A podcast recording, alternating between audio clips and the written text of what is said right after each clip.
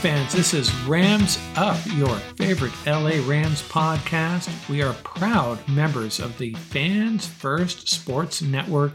That's fansfirstsports.com. You can also follow us on YouTube. Our channel is at LA Rams Up.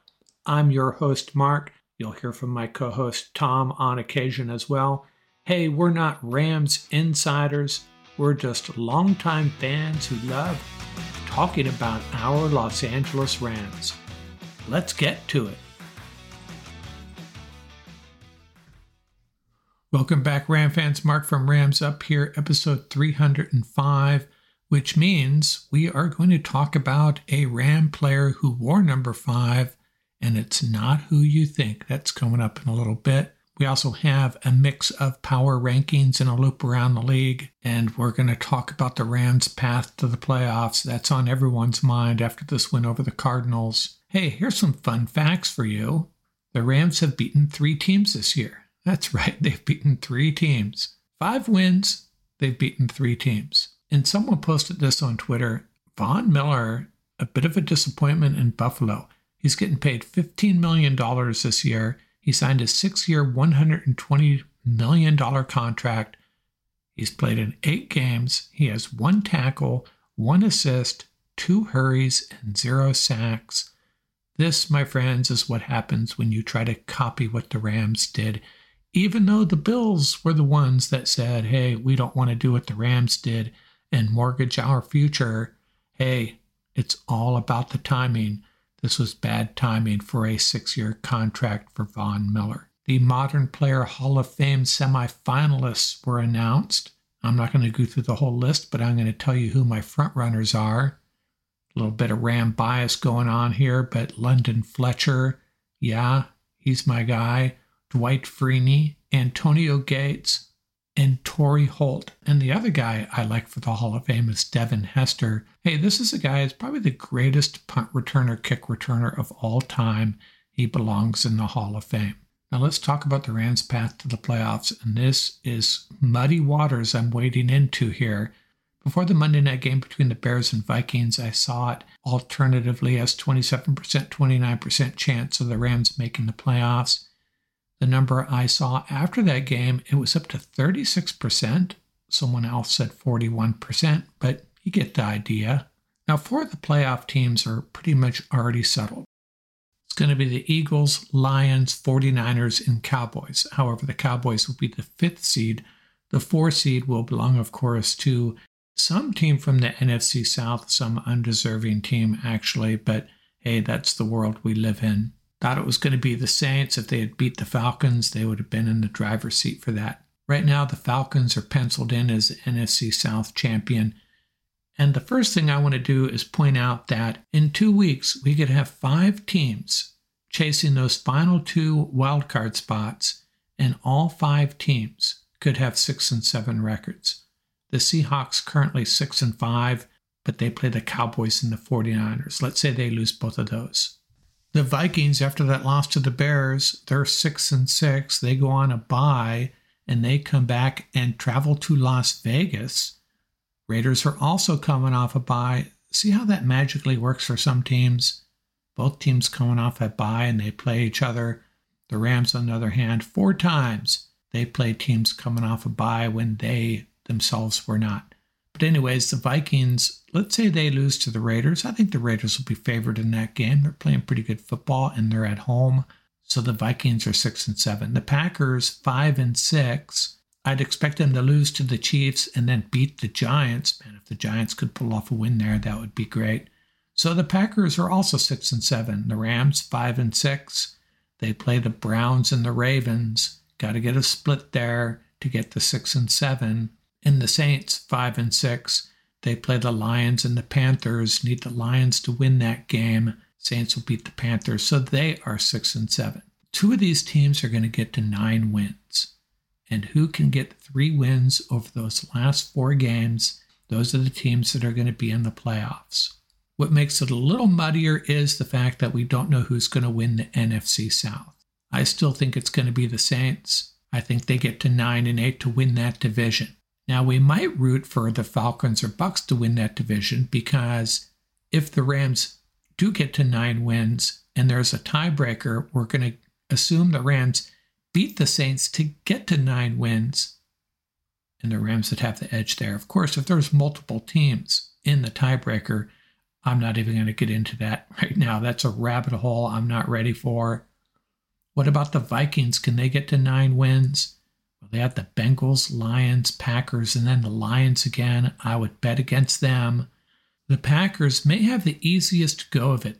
After getting to 6 and 7, they close with the Bucs, Panthers, Vikings, and Bears, so I expect them to get to 9 wins, and that could be a problem. The Seahawks, they would be 6 and 7 and then they still have the Eagles, Titans, Steelers, and Cardinals. I would expect them to lose two of those games, if not more, which would put them at 8 and 9. The Saints get the Giants and the Rams, the Bucs and the Falcons, not necessarily a gauntlet. Rams got to hand the Saints a loss. So we really might need for the Rams to beat the Saints, but the Saints go on to win that division because the Falcons are looking at a 7 and 10 record in my opinion maybe eight and nine. So the dream scenario, I believe, is the Saints win the NFC South. The Rams and Packers both finish with nine and eight records. That's my plan, and I'm sticking to it. Now, what is our viewer's guide for week 13? Who should we be pulling for? We should be pulling for the Cowboys to beat the Seahawks. We should be pulling for the Jets to beat the Falcons and the Panthers to beat the Bucs. And I absolutely need the Chiefs to beat the Packers. The Lions Saints is a tricky one. Again, I think we want the Saints to win that division, but I'm still rooting for the Lions to knock them off. It's a tough call. Your gut instinct is you want the Saints to lose. They're probably going to beat the Panthers next week, so even if they lose, they get to 6 and 7. They beat the Giants 7 and 7. They lose to the Rams 7 and 8 we would need them to beat the Bucs and the Falcons to make sure we're not in a three-way tie for two wild cards. Hey, maybe we win that scenario, but again, a rabbit hole I'm not prepared to cover right now. So in other words, hey, let's just see where the cards fall and hope for the best. Most importantly, Rams need to beat the Browns, and if they can pull off an upset of the Ravens, playoffs, here we come continuing our series of looking back at players that wore uniform numbers that aligned with the episode number. And we are on episode 305, and we're going to talk about a Ram player that wore number five. Now, I'm not always going to do the obvious players. Sometimes I'm going to pull a name from the past that's just a fun guy to talk about. And I'm going to take you back first to the 1984 Los Angeles Rams. Really good defense and a pretty good offense also. On offense, they had Henry Ellard and Eric Dickerson. Pretty strong offensive line Irv Pankey, Dennis Harrah, Doug Smith, Kent Hill, and a defense led by Jack Youngblood. A bunch of other pretty good players too. Leroy Irvin, Nolan Cromwell, one of my all time favorites, linebackers Mel Owens, Carl Ekern, and Jim Collins. All three of those guys were just pretty good, to be honest with you. The problem they had was the quarterback position. Jeff Kemp was the guy, and he was okay, but the Rams figured they had to make a move, and they did something that really shook the NFL world a little bit. They signed the Canadian Football League quarterback Dieter Brock, the Birmingham Rifle and he joined the Rams in 1985 as, at that time, the oldest NFL rookie ever, might still be 34 years old. And he was hopefully the answer for the Los Angeles Rams. And the interesting thing about Dieter Brock is a lot of us probably have somewhat bad memories of that year. He just played the one year for the Rams. Probably consider it a failure based on how the year ended but he actually had a pretty good season. Let's go back and look at his history. He came out of Birmingham, Alabama, played at Auburn and Jacksonville State, signed a one year deal with the Winnipeg Bombers, back to back CFL Most Outstanding Player Awards, ended up getting traded to the Hamilton Tiger Cats, and then eventually signed by the Rams, as I said, in 1985. Now, the problem the Rams had that year is that Eric Dickerson held out for the first two games, but came back and Dieter Brock led the team to a 7 0 start, led the Rams to that division title and the number two seed in the NFC playoffs, set a team rookie, 34 year old rookie granted, a rookie record for passing yards 2,658, 16 touchdowns, and a passer rating of 81.8. Most of those rookie passing records have been broken his final game, and that's unfortunately what we're going to remember Dieter Brock for. Played that great Bears defense in Chicago at Soldier Field, windy day, and the Bears win 24 to nothing. And that was the game. I'll never forget this. Hopefully, I remember this correctly. Dieter Brock to Bobby Duckworth. Pass gets blown down. Looked like a poor pass. It was really more about the wind and John Madden exclaiming, and I wonder if he had this in his back pocket ready to use. That wasn't a pass to Duckworth, that was a duck to Passworth, and that kind of captured how the day went for the Rams. Bears went on to win the Super Bowl that year, of course.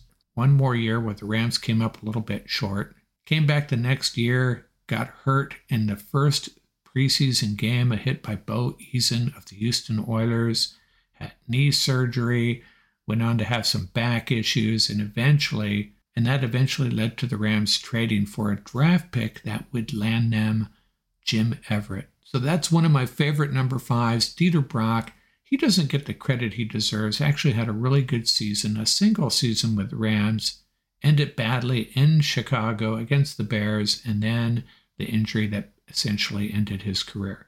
Dieter Brock not necessarily the greatest number five that played for the Rams, but perhaps one of the more interesting one year careers you'll run across in the NFL. What I'm going to do here is kind of roll my loop around the league and my power rankings into one segment here. And I'm going to start with a review of the teams that I have said are done. And the way this works is when I say a team is done, I do not retreat from that. And there's a couple here that maybe I was a little premature saying their season's done. But once I say they're done, they are done for better or worse. And I have 10 teams that are done. A few of them really aren't even up for discussion. The Panthers are done. The Bears are done. And I called the Broncos season done a while back. And that's one of the teams maybe I was a little premature.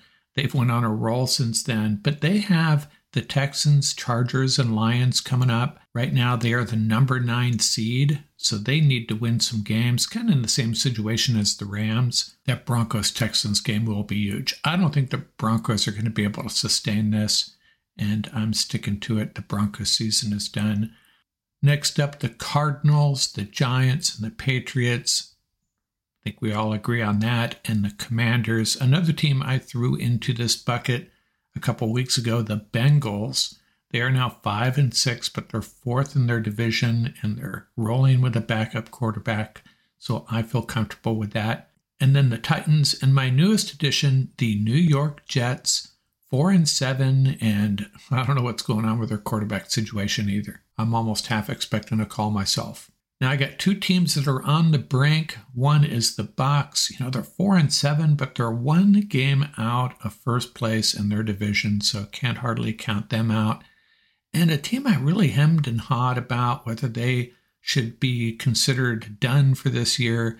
The four and seven LA Chargers. I'm not counting them out yet. They got the Patriots, Broncos, and Raiders coming up. Probably need to win all three, to be honest with you. Here, remember over a year ago, I think everybody was saying, man, the Dolphins blew it. They took Tua, could have had Herbert. I think it's kind of flipped now. Herbert struggling, and Tua leading the top offense in the league, in my opinion.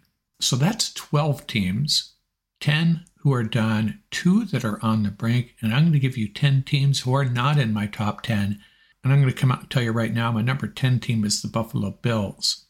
And I just could not put any of these teams above the Bills, even though the Bills were they're six and six. They actually almost pulled off that upset, almost beat the Eagles. So they're a good football team, but I don't know, no one really deserves the 10 spot, but I gave it to the Bills. And these 10 teams, and this kind of gets to what Tom Brady was talking about, I think, calling out the mediocre play, especially on offense in the National Football League. And all of these teams have a shot at the playoffs. Several of them are going to make the playoffs, but they all have flaws. You got the New Orleans Saints, might have beat the Falcons except for that 90 plus yard pick six Carr threw.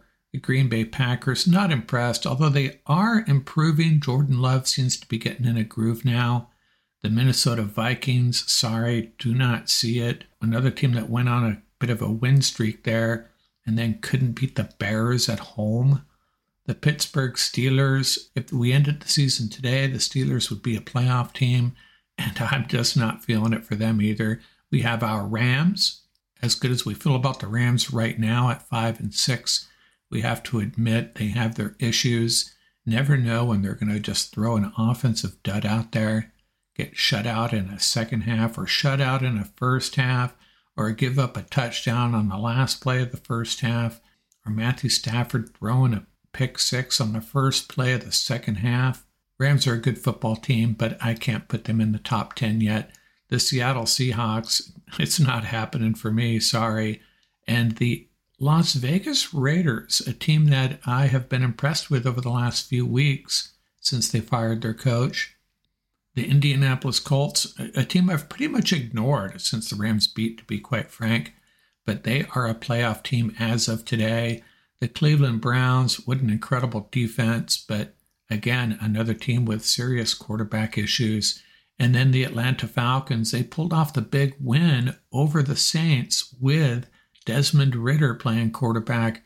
If you're trying to assess a team's chances of succeeding and getting to the playoffs and winning playoff games, you start with a quarterback, and that's why I don't have a lot of faith in the Atlanta Falcons. Not in my top 10. Number 10, I already mentioned the Buffalo Bills. Number 9, the Texans, two inches away from sending that Jags game into overtime.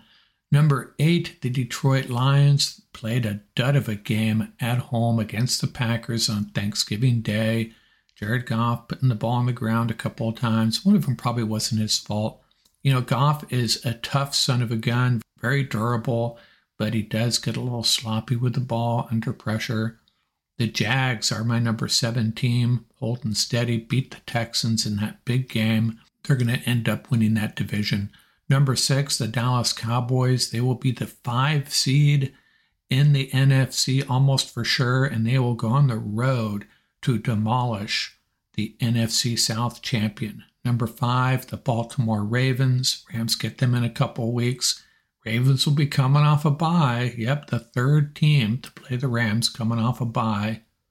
Number four, the Kansas City Chiefs. Man, they were in trouble at first against the Raiders, but got it together. You know, if their offense, their wide receivers start to play a little bit better, Chiefs will be a force to be reckoned with. They're probably going to run into my number three team at some point, the Miami Dolphins.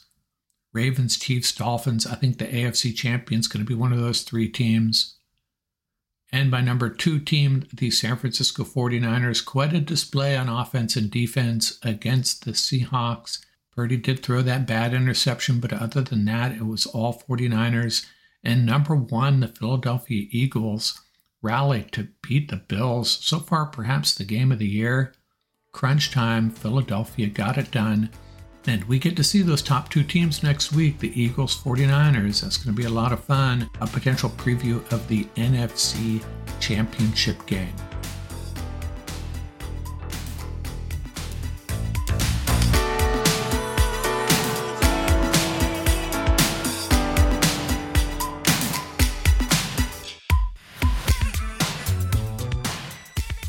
that's going to do it for this episode. Remember, you can reach us at ramsuppodcast at gmail.com. And don't forget about our YouTube channel. Our handle is at laramsup.com. Till next time, keep the horns up, stay safe, and have fun out there.